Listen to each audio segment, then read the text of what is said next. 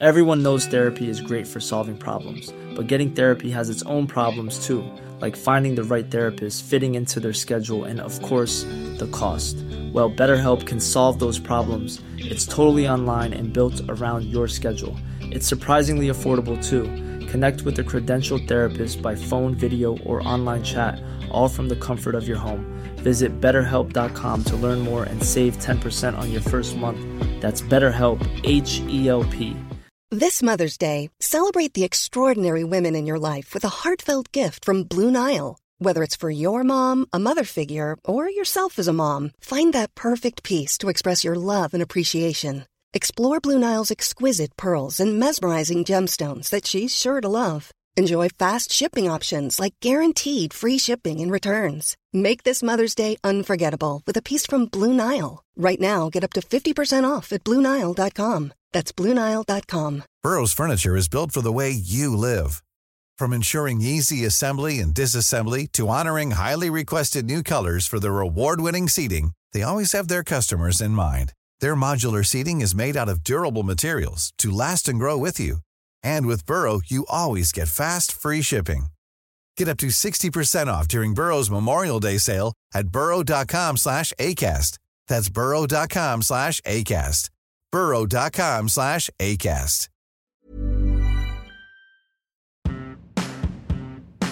This is the Best Hang podcast featuring Max Kerman, Shane Cunningham, and I am Mike Bierman.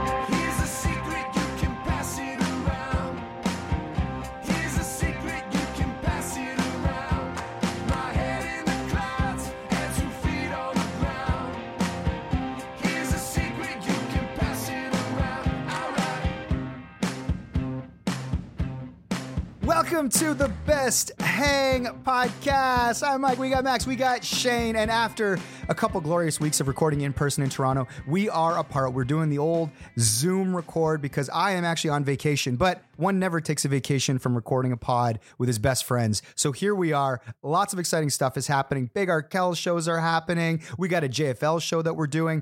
And also, we've been talking about it a lot, but we're going to keep talking about it because we're excited. We're proud. The dessert is out now on Crave. Check it out. Tell your friends about it. Watch all six episodes. Let us know your favorite sketches. Tell us what you love. Tell us what you don't love. Give us the whole spectrum because we love to hear it all. Guys, how's it going? Shane, how's it feel to be a big TV star legitimately now? It's a trip to say the least. Yes. like it's funny when I walk around now, I I'm just looking at people. I like stupidly. I know that I know they haven't seen the show. I'm I'm seeing if they're looking at me. Yeah.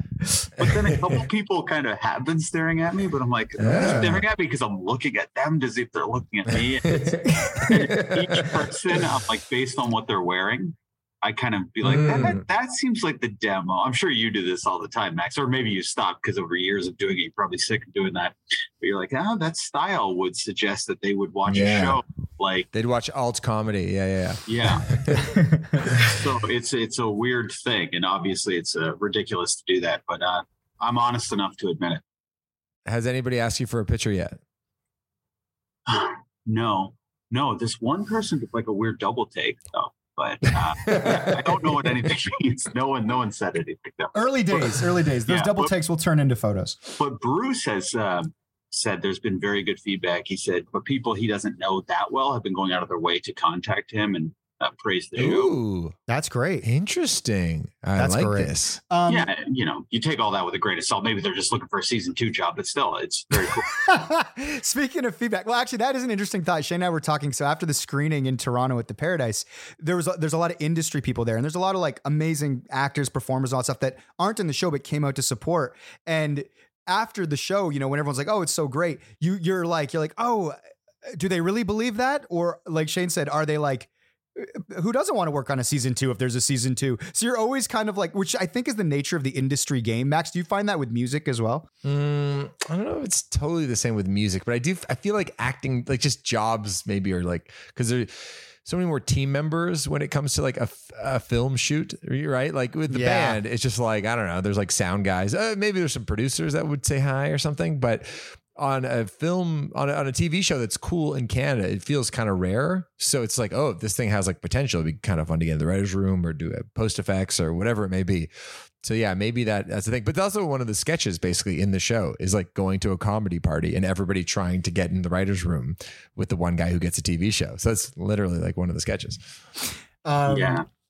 Well, speaking of feedback, Shane, I wanted to ask because so the show, this been like a, you know, the show came out uh, uh, uh, last week.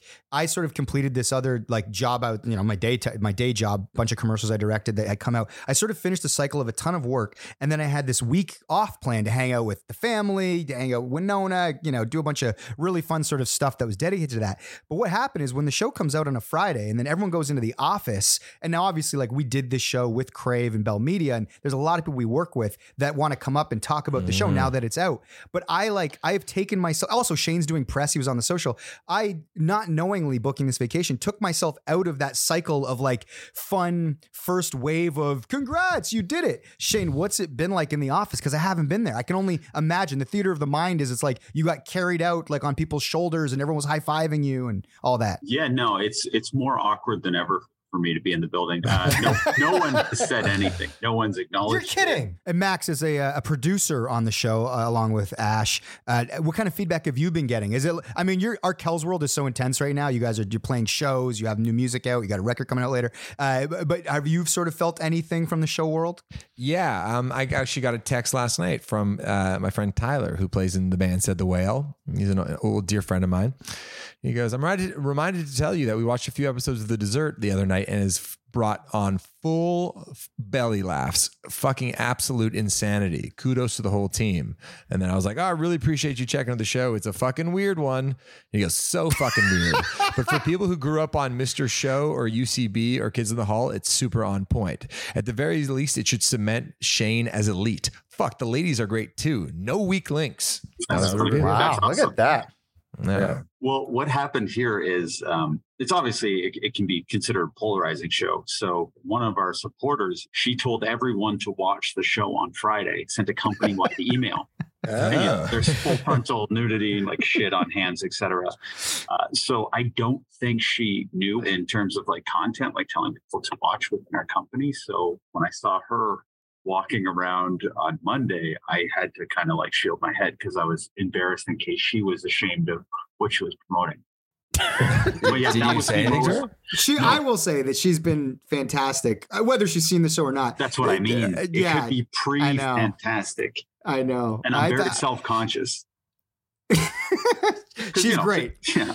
I, I, I tell a lot of people this is a show not for 80% of people to like, but for 20% of people to love. And uh, You- that's, you responded to somebody. I don't know if it was in the DMs of the best hang, but you said something about you. You did. You made a funny joke about it not No, working with I- I certain said- demo. I said this.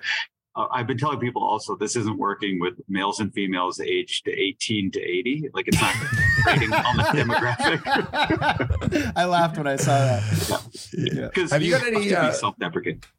Have you got any feedback um, where you're like, where you felt like you had to justify something or defend yourself? You're like, well, actually, nah, you didn't, you didn't understand. He's asking what he's asking what your burner account is, Shane, to go online and Oh. defend the show. No, I would never do that. Um, because I years ago, it's it's hilarious. Years ago, when we did uh, Mike on Much, uh, in conversations with, we did the digital desserts, and I went on Reddit. And I said, Ah. "Hey guys, check out this new funny guy," and I put in one of the digital desserts. I was roasted. So Oh. just think people like my my appearance, my um, how I'm trying to be Zach Galifianakis, how no one could be him, how I have no magic, no charisma, nothing. And mind you, in those things, I'm not trying to have charisma, but anyway, there was one guy named Winged Pegasus who was going after me. Uh, Oh. and anyway, cut to now Whoa! on, on Reddit. The same guy is the biggest defender of the show. You have a history Oh. with Winged Pegasus. You put this in the group chat. I didn't know you had that I Winged thought that was definitely John Populus. That's not possible.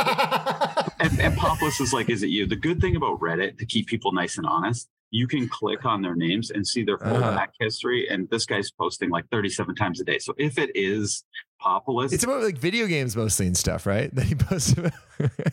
so I was like, is, and then, then I was thinking, I was like, is Pop really into video games? And he might be. Yeah, yeah, that's what I thought, like Zelda shit. So and a lot of people don't know that you can see their history, especially people who've never signed up for Reddit. So there's this people are inclined to get in there and duke it out. So I get this one Reddit comment. It's like, where has this Shane Cunningham guy been? He's he, I haven't seen him on any uh, you know, improv circuits or stand-up comedy circuits, but what a revelation. He's great. I'm like, Alex, did you do this? She's like, I swear I did. I'm like, it has to be a Lemparski. I'm trying to figure it out. And of course, it's my father-in-law. I'm like, his intentions are good. He doesn't know that people are going to be able to tell. He just signed up for Reddit, has no Reddit karma. You please call your dad and chastise him on my behalf? Like a, especially being singled out. You know what I mean? Because if it's a fake thing and everyone's passing the ball and saying that Jill and Bella are great, I don't feel as stupid for being outed because it's kind of nice. But I don't want anyone to be omitted and me being put on some pedestal or anything because that can make people feel bad. So anyway, that was uh, it, it's been an interesting experience reading reviews. But my favorite reviews are sevens. I don't like tens. I don't like ones because they're both fake. Seven or an eight is that perfect pocket of criticism and praise that is is very real. Yeah. There's an awesome one on IMDb. It kind of like criticizes is a little rough, this, but as the show went, these people really got a hang of callback humor. Episodes five and six are the best. The Red Knight calls out for being one of the best sketches. The Dino Mm. one, and those are like cuts that you really want to hit with the comedy community. And he ends saying we could be the next legendary show in Canada Oh, I love give that. us, give us a seven. He's like, I think if they were given another season, they're going to up the ante and it's going to be legendary. Paraphrasing, of That's- course. Yeah, very flattering. That's so cool. Yeah, I like that. That's uh, that's good. And also, it feels like it's such early days that you know there's a chance that in you know th- two years or something, people go look back. Oh, that first season had this like magic, and then the second season got it got even better. You know what I mean? It's the same thing with like a record that comes out. You're like, oh, this is a good record, but then as it lives in the culture, like nine months later, you're like, oh, that record that I thought was pretty good. Like it's having a moment. You know what I mean? Like it, it Yeah. just takes a while. You know? Well, as Um, Winged, Winged Pegasus pointed out, that uh, I think you should leave was also called a hit or miss show. And now, in Mhm. uh, hindsight, it's looked at as this like almost like a never miss first season, and the second season is looked at as this gold season. And people are I- I- saying the third season is uh, people are saying is hit or miss, but I think now it's also changing where it's uh, third. But sorry, what were you going to say, Matt? I just can't believe it's not pops. That's all. Yeah, The if Winged Pegasus? is, I don't know because he did accuse it of being me, and I feel like he doesn't know how Reddit works. If it is, I would actually be more impressed than if it wasn't. In a way, that's genius. If if he does this long play for years, for years on the Zelda message boards. You know, Yeah. interesting. I like that you know how it works too, Max. I'm impressed. You because you must have uh, gone. Yeah, I go on for the NBA Reddit, so I'm always a little uh, curious. Uh, yeah, I feel like uh, I don't know if many people talk about our accounts on Reddit, but yeah, but I go on the NBA Reddit board all the time. Like it's my favorite website, so uh, so I do have some sense of how it works. But yeah, guys, I was uh, speaking of film and television. I went to the movies last night, and it was a packed theater. You didn't see Tom Cruise, did you? Listeners, uh, I'm just cutting in here to say that my my card cut out, even though I cleared it before we recorded. So Shane and I are both actually on Zoom, so we apologize for the quality, but hey, it's free entertainment. Max, you had a big story to tell us. You teased us right before my card cut out, so please restart. Well, I went to the movies and I saw uh, Mission Impossible uh, yesterday in the theaters at Scotiabank around the corner from your work. Uh, Shane just asked, Did I see Tom Cruise? No, I wasn't at that one because I know Tom Cruise showed up to a Toronto screening, which is pretty sick. But it was, uh, it was, it was in the IMAX. So I got it thoughts. was like, You've Sorry? seen it too, Mike? I saw it. Wow. oh, good. So here's what happened. We're so uh, two days ago, I guess it would have been Tuesday, whatever that was, Tuesday. Ash put in the group that TC Tom Cruise popped into Scotiabank Arena during a screening, which is which was pretty So, wild. Scotiabank Theater, not Arena. Oh, what Yeah. Call the arena? Yeah, no, they were screening Yeah. at the arena. Yeah, it's a big deal. Uh, Mission Impossible. No, yeah, it was at the theater on uh, on Richmond and John, and Tom was there. I was like, oh wow. I'm like, I'm like, am I like susceptible to this sort of like? Does this feel bigger to me somehow? Do I need to see this? Is this the event of the summer? I somehow got swept up in the marketing of it. Uh, I got the kids to bed. Like I said, I'm off this week, And I was like, fuck it. I'm gonna go over, I'm gonna pop up to Silver City Ancaster and I'm gonna watch Nice. the the the 10 o'clock Mission Impossible movie. So I did. So Max, we both seen this movie. Yeah, it was awesome. It, it was totally packed theater. Like every single seat was sold. We um, Matt Fruckman had bought these tickets months in advance. I think. Like he he he's got tickets for Barbie and Oppenheimer. Oppenheimer like months in advance. So we're going next week as well. And so we were dead center, perfect seats. You know, with a big movie like that on a big screen, you don't want to be too close is- and like your No. neck's craned and you hate that. It's- uh yeah. And I was so excited about it. And I was talking about it with Ash and I forget who else, someone before. I was like, yeah, I really love the Mission Impossible movies because like the openings are so good. You know, like I love, I love it. Cause people were like, you don't like Mission Impossible. I was like, oh yeah, I love Mission Impossible. Like, you know, my favorite. And they're like, which one's your favorite? I was like, oh, my favorite one is when it like opens in Mexico and it's like the Day of the Dead and it's that one shot that's just like the whole thing and they're following and they kind of go up the elevator and it's like the this is the opening sequence is just amazing. And, and Ash is like that's James Bond Max. I was like oh yeah I was like oh yeah okay I don't know. And and I was like oh I love it when he's like flying around in like a plane going really fast. She's like that's Top Gun Max. He's like oh yeah yeah okay. So I uh I was reminded what this thing was and I loved it. It was an amazing movie the uh, Mike you're more of a cinephile than I am um I don't want to give away too much, but I will say that the final scene was one of the best fucking moments of cinematography, action, suspense uh, I've ever seen. Right? Like, was was that such a feat? that the last sequence you're talking about, if anyone's seen this film, you'll know exactly the sequence we're talking about. Is one of the it, it, it was standout for a lot of reasons. One of the coolest sort of sequences, action, uh, the way Max just described it. I've actually seen in movies, uh, and that that was kind of worth the two and a half hours or whatever. Like the movie was fine. It's fine. It's Tom Cruise Yeah. doing Tom Cruise things. There's like a MacGuffin you kind of care about. You, you're kind of following this thing they need to save the world. Do they need a Oh, microchip? It's uh, it's like a key that's like a microchip type. Oh, deal. okay. Yeah, yeah. like, you know, that's the MacGuffin. So you follow that whole business. It is what it is. This one felt a little cheesier than the other ones. Like there were some lines and some Tom Cruiseisms that almost lean like the Philip Seymour Hoffman Mission Impossible felt like a different sort of pocket and vibe. This one felt like a little bit more like like you know there's certain James Bonds like James James Bonds with um who's that guy uh Roger Moore were way different than the James Bonds with Sean Connery. It was almost like a wink and a nudge and they kind of you know leaned into the you know big actiony goofiness. This felt like slightly attuned to that where there was things that like like I laughed out loud at a couple times. Uh, so, but I enjoyed it. It's a fun movie. It's a big blockbuster movie. It's it's not as good as like for comparing it to other Tom Cruise massive blockbusters. It's not as good as Maverick. You know what I mean? It's like it's fine.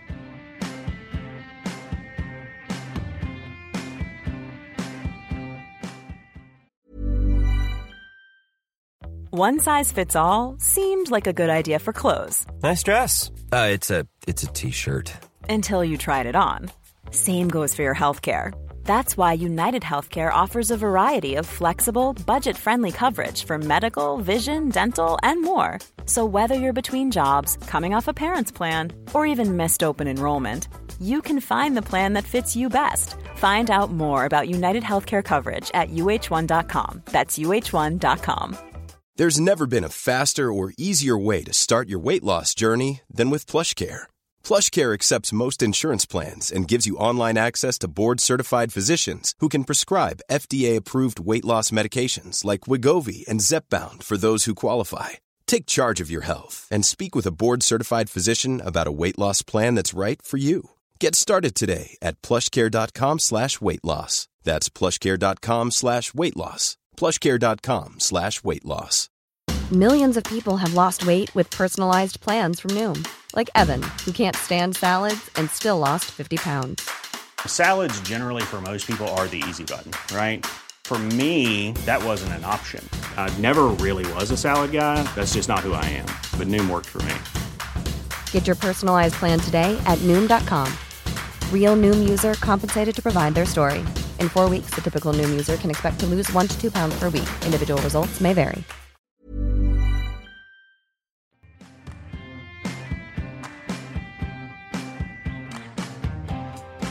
Are you guys are you guys Tom Cruise fans? Like, do you like his whole thing? Like, are you into Tom Cruise? Do you find him annoying? Are you find him inspiring? I like him. Yeah. I when he was jumping on the couch, I didn't think it was that weird. That's when everyone seemed to turn on him. But you know, you're excited, you're in love, you're jumping on a couch. It's funny. Like if Jim Carrey did that, no one would care. But I think Tom wasn't known as a, being a funny guy, so people took that a little bit too sincere. And then he trying kind of got his reputation back through Tropic Thunder, through being that uh, Mm. that really funny character. And now I think people like him better now than ever almost. Is Tropic Thunder good? That's people love that movie, right? Yeah, maybe maybe it has some problems with it, but yeah, the Robert Downey Jr. stuff hasn't aged well, obviously. Uh, okay. But and I, I haven't revisited in a long time. Also, Ben Stiller does some stuff with the the Simple Jack stuff. It's just like one of those movies that went for Yeah. it with like like I, I don't know what you would call that type of humor. And twenty years later, I don't I don't know. I haven't seen it, so you have to. he was nominated for an Oscar for a movie in which he went blackface. Yeah, That is to win an Oscar. That's bold. Wow. Robert Downey Jr. Yeah, that's bold. You know, I was just in, uh, listening to an interview on the Town with Matthew Belloni, which is about Hollywood and and the industry, and he just had Evan Goldberg uh, on it as a guest, and they were talking about the state of comedy and the state of movies, and he was saying how you know some of their comedy hasn't aged well. And he and they and Belloni asked him like, "Oh, do, do you think you'd want to take parts of your movies out?" And he goes, "Absolutely not." It's like at the time, comedy pushes the boundaries of like what's acceptable in society, and then society evolves, and that's totally fine. So he had an interesting take on it that it's just like you don't need to censor stuff from the past necessarily,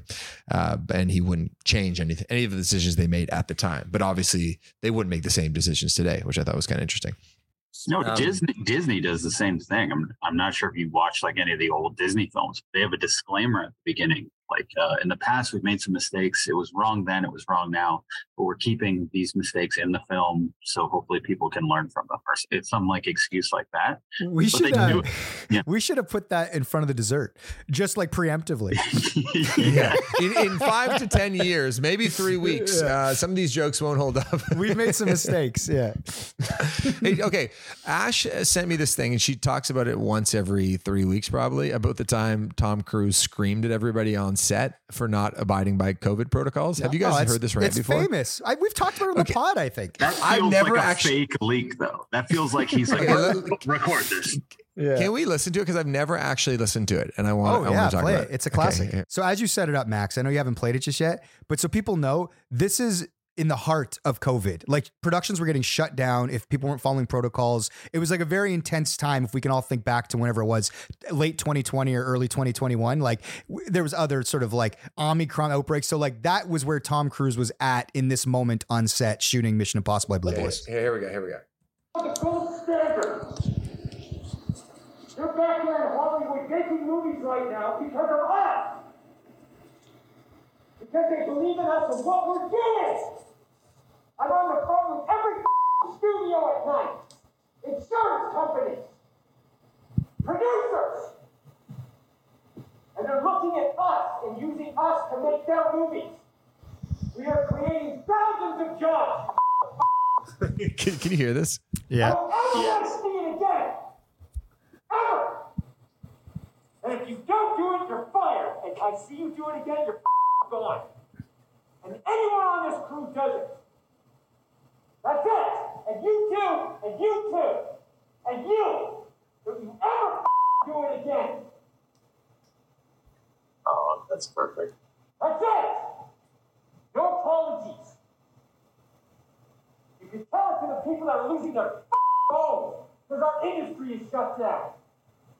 It's not going to put food on their table or pay for their college education. That um, Yeah, we have to listen to the whole thing. Sorry, Tom, but um, Wow. it's it's so perfect that he's he's obviously too angry and swearing, but it's like it's like he's doing it on purpose, like he's being a little bit too loud and too sweary to give the good people think it's real. I'm very, very suspicious. The speech is just so funny. Like, is that is that real or am I crazy to think that he's leak this on purpose. I think he thinks like that though. He's so passionate about the movies and the industry and keeping it I alive. agree. It feels like he, he actually thinks in those terms. The guy showed up to Scotiabank uh, Theater in Toronto. That's how much he cares about the movies. He's basically doing this in-person tour to get people out and drum up sort of interest. No, no, don't mix up what I'm trying to say. I'm not trying to say he doesn't think this. I think he thinks it so much that he just wants everyone to know how passionate he is about it. So, like, industry people will appreciate it, moviegoers will appreciate what he's trying to do. And he's so smart. He's like, this will be the perfect thing to release. And Tom is a powerful guy. I don't think anyone in the movie industry is risking releasing this fucking audio.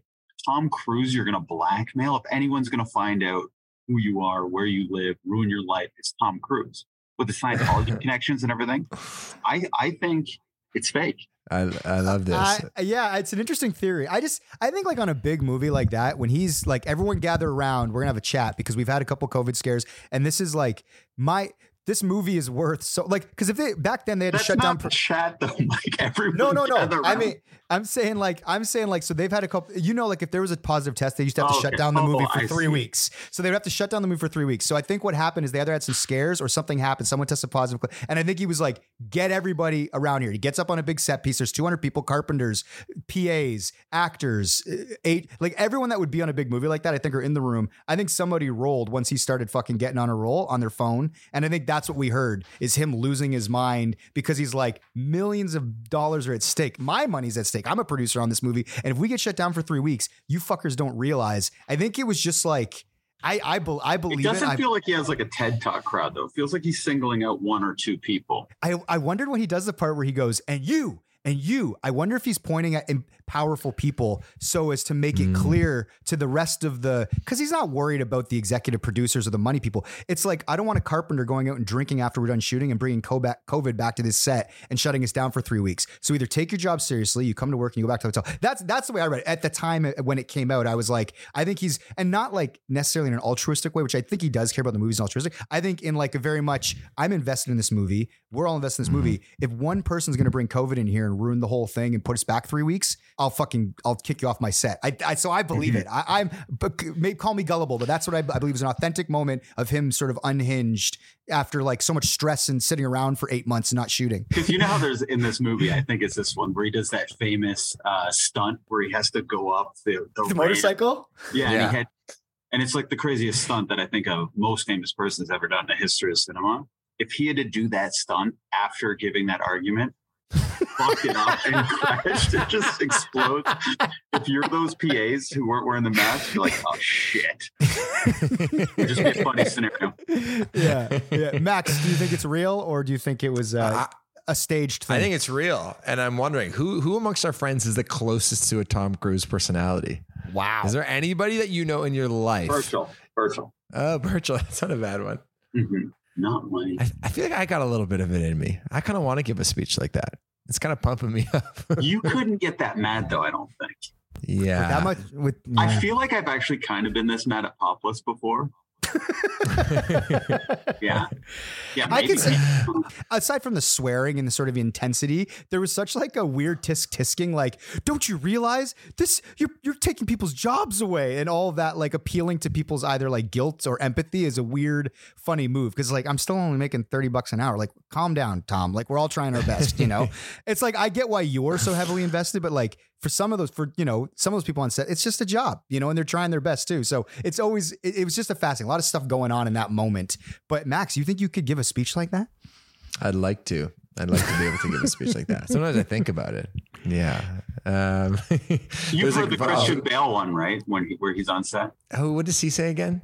There's a lighting guy walking around. line. uh, yeah, he's like, "Do I show up at your fucking job when you're setting up the light? Fuck you!" He's like, "Oh, look at you." That one's really.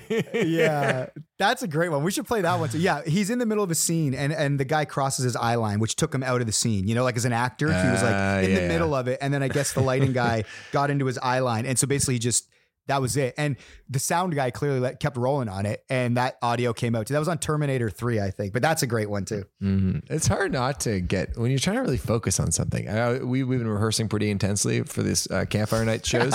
I can't wait for the And- Mac the release of your audio. no, actually, you know what? I, I am quite focused uh, and more serious than I typically am. But I will say the band, uh, I think I, Mike and Tim have also read Rick Rubin's Creative Act, which is all about being like a serene monk meditative dude. And everyone was in a great space. Everybody was so kind and patient with each other. It was actually like a great, great session. So I recommend anybody get into group work, read that book. Um, Tom Cruise, there's another funny tweet uh, of him eating a popcorn. It's a six second uh, clip of him. Have you seen this one? No. I have Yeah, not. it just- Looks it's- funny, though. it's- I love my popcorn. Movies, popcorn. I love my popcorn. Movies, popcorn. I love my popcorn. Like your Phil Jackson character or something. Like like Shane, you know, like just a little soundbite. Are we sure that's not a deep fake? Someone tweeted, Cruise is like an alien that arrived on Earth for who knows what purpose, but abandoned his mission after becoming obsessed with cinema. Is very good. And for the record, you asked. That's a good I, one. I I do. I'm a huge TC fan. Like I love Mm-hmm. TC. I loved him. Vanilla Sky is like one of my top ten probably movies of all time. I mean, I don't know. Again, I got to. You know how when you come up with Who like your top ten. again? I was uh, Cameron Crowe, your buddy. Yeah. Oh, your, I your got- boy Cameron. It's like, you know how like when you come up with like whatever people are like, oh, what's your favorite movie or song or your top five movies? A lot of times you kind of come up with those and they cement like before you're 30. And then when people Mm. ask you later in life, you're like, oh, Vanilla Sky is like a top five movie. It's like, wait, is it actually? I'm like, can I say that without having revisited it, without uh, considering movies I've seen in the last five years? But it is funny. But anyway, I love TC. I remember War of the Worlds came out, which is a Steven Spielberg Mm. movie. And this is actually an interesting story. So Steven Spielberg, uh, they're shooting War of the Worlds. Uh, while they're in production, uh, Tom's out promoting some other movie. That's when he jumps on the couch, uh, the Katie Holmes thing, I'm in love. And he jumps on the couch with Oprah. Everybody turns on him. Uh, uh, people start, you know, the Scientology thing becomes like a lot more of a big deal than it had been. Um, and then there all these reports came out that on uh, Steven Spielberg's set for War of the Worlds, he was setting up Scientology tents and trying to like basically uh, recruit cast, crew, things like that. So there's all these weird sort of things that kind of messed up. I think like it was bad press for Spielberg. Spielberg was pissed. Spielberg never worked with them again. I think Spielberg had done Minority Report with them, and then he'd done War of the Worlds. And because of this bad press cycle, Spielberg felt like I'd read th- this whole thing. You can read it on Wiki or anywhere, but it's like had felt like it had fucked up his movie coming out, War of the Worlds, and it did. It got bad press, and the movie got like middling reviews. I really liked War of the Worlds because I thought it was going to be shit, and I remember going over watching it alone. I was like, ah, it's pretty good. But so him and Spielberg have been weird basically for like Mm. however long it's been, 15 years since that movie came out. After Maverick like went like gangbusters and basically saved the movies between Avatar and Maverick. Everyone's like, "Oh, cinema's back, made a billion dollars." There's a clip uh, like at the start of award season, which you can look up, where Steven Spielberg and Tom Cruise see each other at one of these like Golden Globe luncheons, and Spielberg goes up to Tom Cruise and he like shakes his hand. He says, "Thank you, thank you." You saved the movies, or something like that. Mm. And this was like apparently the first time they'd been in each other's company since the War of the Worlds thing had happened. But Spielberg wasn't wearing a mask. And Tom was like, get a fucking mask on. The pandemic is still ongoing.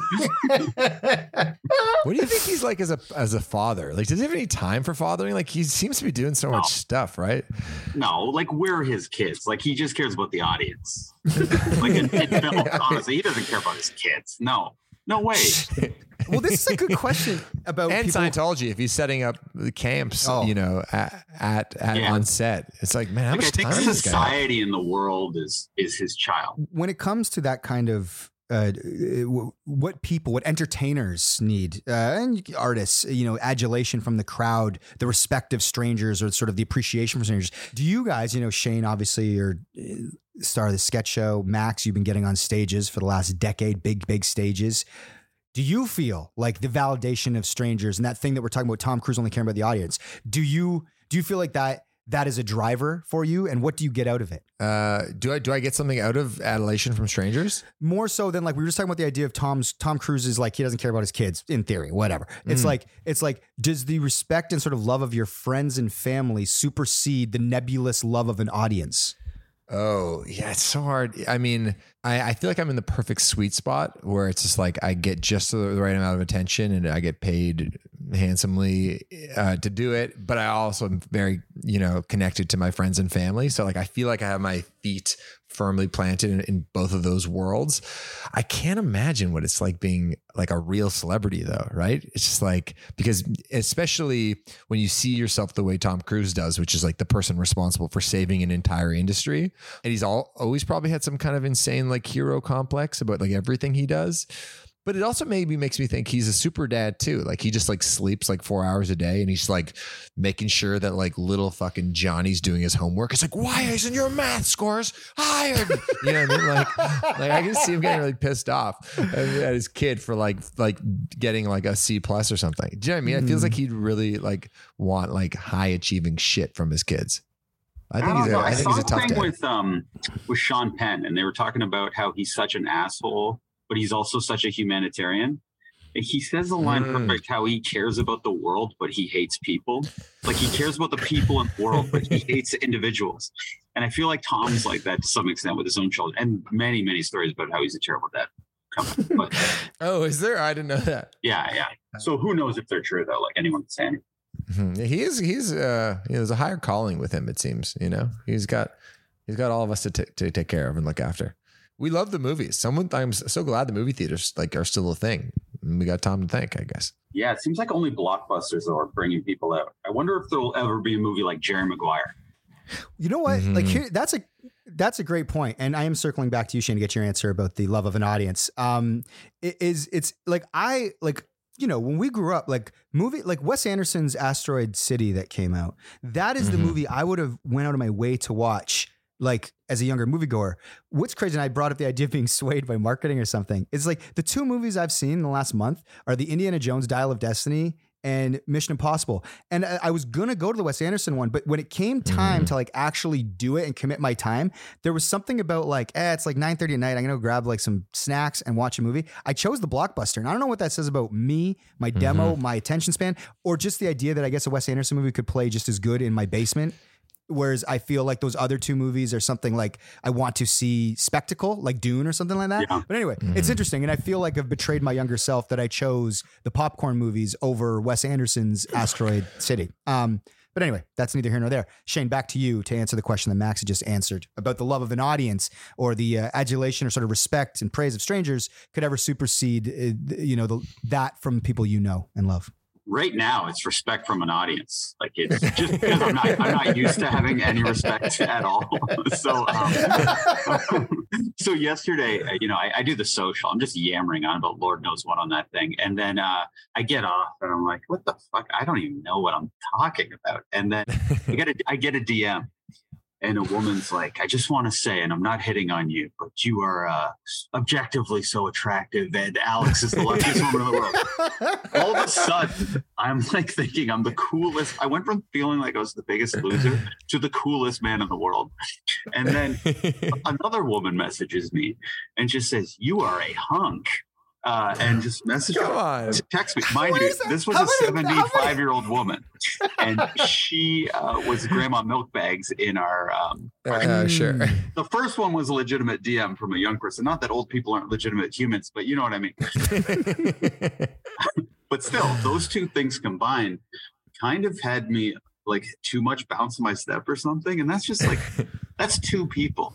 I don't know. Like, I'm not even, what did you say? You're making a handsome living or whatever? Like, uh, Getting I'm paid handsomely. Just being called handsome is like making me go crazy. like, I can't imagine what it's like being Max. So I'm assuming you just get used to it though. Because you, you Yeah. must like I'm like looking at like a garbage man to like see if he recognizes it. Just I'm being quite silly right now. It's a good time. It's a fun time. How, how'd you like the social, by the way? How was that? Well, here's so I felt good about it. I felt calm, and we've had some like I think we had the best press interview. I think in probably CP24 breakfast television history. Uh, Mike, you've seen the interview. Oh my God. It is a masterclass in awkwardness. Like so to set it up, so they do this breakfast interview at like seven seven thirty a.m. or something like that. The host, uh, he basically opens up um, by sort of saying, "We got a new show, The Dessert," and then he pauses. I think he thinks they're going to like a pre-taped pack, like a bunch of clips, but they don't. So the camera just It just sits on him. and then John Populus has this really funny, like behind, he taped the cast. So you see the, like Shane, uh, Jill, and Bella all kind of like look to the side. Everyone's just waiting. And then the host realizes, oh, I need to keep talking. and then he just starts getting into it. And he talks about the vasectomy sketch. And he's like, I don't think I can say it, but cut off my balls. Oh, I said it. He's just kind of like very loose. no, no, Mike. So, Oh, my so you- goodness. You, know, you know how Mike, like, Mike is a great person at contextualizing things for people who don't know what's Yeah, going yeah, on. So the man has obviously just watched five minutes of the sketch show, and rather than tell people what sketches are about, he just goes, "You got to tell me, cavity for your balls," and he says that, and we're like, we're like, yeah, yeah, and he's like, "Are you kissing?" Are you not kissing? He's like, but there was the video proof. And I'm like, that could have been a deep fake though. He's not contextualizing any of this. He's just saying random words. I'm like, he's like a deep fake. Why you got to do me that like that? He goes, you know, it's National Dessert Day. I go, whoa, really? He goes, no, it's it's not. It's actually it's Chocolate Day though. And we're like, oh, that's different. And then it's just this. Why does he have a New York accent? No, he's from Alabama. Okay. Yeah, he, and he went on this thing about how he's from Alabama before, and he's like, I got Dorito breath, and I spilled coffee all over my pants, and that's how he opened the the introduction to us. It was very funny, um, but most of the time they put these things online afterwards. But they Mhm. destroyed. They didn't put it online. But since we work here, we have access to the. Uh. We're- it's. I'm going to send it to you after this. I hope I it need to lives see up. it. I think it's even better of it. But Well, because you're talking about how Mike is so good at contextualizing things, and it feels like most of the public things you've ever done in your life are probably with Mike next to you or me around. so Yeah. it's easy for you to just be like, if you don't know, just like Mike, what do you think? And then Mike and Mike and I do this too. Like I always, if I'm a little stumped on something, and we're the three of us are doing something, I'm like, Mike, Mike's got it, and Mike always picks up. And this is one of your best talents, Mike, is that you can just like mm. kind of you smartly run with anything and sound really intelligent. But you did it to Bella on CH Morning, and. And it was let's just play for the crowd. It's, it's, it's just like this Yeah, I this is- line. because I, because I've seen you do this to Mike a thousand times, but there's a only story Mike. behind this. There's a story Okay, it. let, let, do you want to play it first, or do I tell it first? No, go. Fired it. Bella, what, what do you think inspired the show? Um, I think that what inspired the show is getting into life's uh, like nitty gritty society. Um, like maybe a need. Maybe we're trying to fill a void. What is the show society trying to say? great. Hey, Yeah. what, yeah. So what happened? So right before that interview, uh, me, Bella, and Jillian did an interview with uh, another radio show, and I end up talking for 12 minutes, and I Uh, say a word, and I'm like, I'm fucking dominating this thing. It's not good. And plus, we do we do um, pre-interviews with Amy. So they kind of uh, tell us like, oh, if they mention what the show's about, whatever. So I, I didn't think I'd be hanging Bella out to dry. But the reason she said society was I gave a speech at the before we did our Hamilton show, and I bring up like I'm like this show. It may seem like on the surface like it's about you know ejaculate or farts or shit or penis jokes, but below that, yes, there may be another fart joke, but below that, it's really about society. And then I I walk off and everyone claps. It killed in the room. Yeah. Yeah, Bella, good. Bella just truncated it without all the lead up. It just said it's about society. um, so so that's a little backstory there. But with uh, with the social, I'm um, I'm expecting to know what questions I'm going to be asked, and I really like kind of coming up with a little story for whatever they do. I don't need a ton of time, but they didn't tell me anything what they were going to ask me. But with Bruce, who is a seasoned comedian, like expertly funny, like can you can throw him in any situation, he's fine. They spent so long with him in his pre-interview. So Bruce goes out before I go out on the social, and he's in a full segment where he's just murdering. Like it's like he's getting standing ovations, applause breaks, laughs. Like it's He killing everyone. He made a joke. I, me and Winona were watching because I'm home hanging with the kids. I was like, let's go down and watch Shane, like Lucy's dad. She's like, okay, we come down and we're watching the Bruce segment, and he made a joke about them, something about the toilets, and he said the line, uh, "Learn how to flush the toilets, ladies," to the house on the View, which was a, again like he was just killing. He was so on one, but that line alone made Winona laugh, where she started repeating. it. But I was just like, wow, Bruce is like coming out on fire. Mm-hmm. Yeah. So I know they're going to ask me, what's it like working with Bruce? And I have this line, you know, Bruce is a great guy. They say don't meet your heroes, but I'm so awkward around Bruce. I have a new line. I say my hero shouldn't meet me, and uh, it's all this because I'm so bad with it. And I'm like, he's like my dad, except he'll actually say I love you. And I have this whole bit, and I've tested it out, and it works. They asked Bruce what it's like working with us.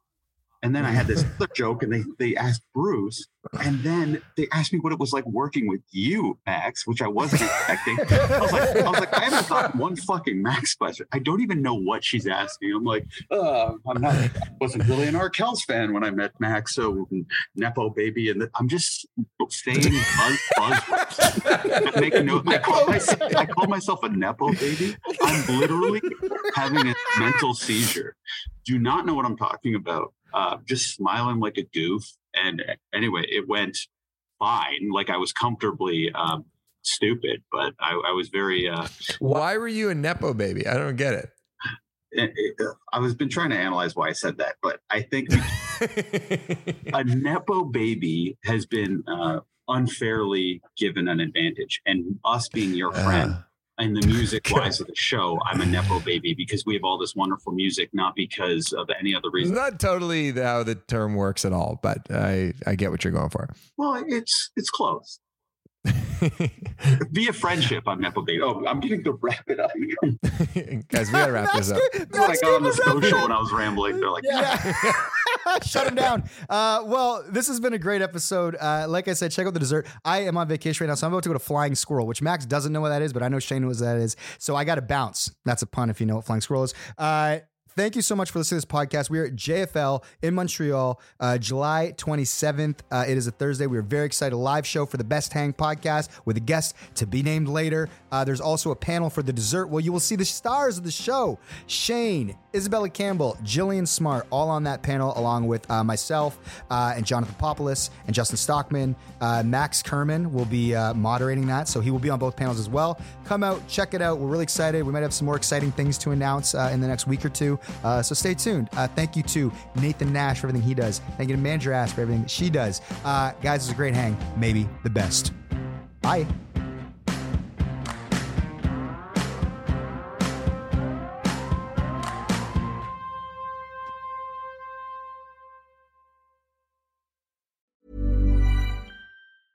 Planning for your next trip? Elevate your travel style with Quince. Quince has all the jet setting essentials you'll want for your next getaway, like European linen, premium luggage options, buttery soft Italian leather bags, and so much more. And is all priced at 50 to 80% less than similar brands. Plus, Quince only works with factories that use safe and ethical manufacturing practices. Pack your bags with high-quality essentials you'll be wearing for vacations to come with Quince. Go to quince.com slash pack for free shipping and 365-day returns. Even when we're on a budget, we still deserve nice things. Quince is a place to scoop up stunning high-end goods for 50 to 80% less than similar brands. They have buttery soft cashmere sweaters starting at $50, luxurious Italian leather bags, and so much more. Plus, Quince only works with factories that use safe, ethical, and responsible manufacturing. Get the high-end goods you'll love without the high price tag with Quince. Go to quince.com slash style for free shipping and 365-day returns.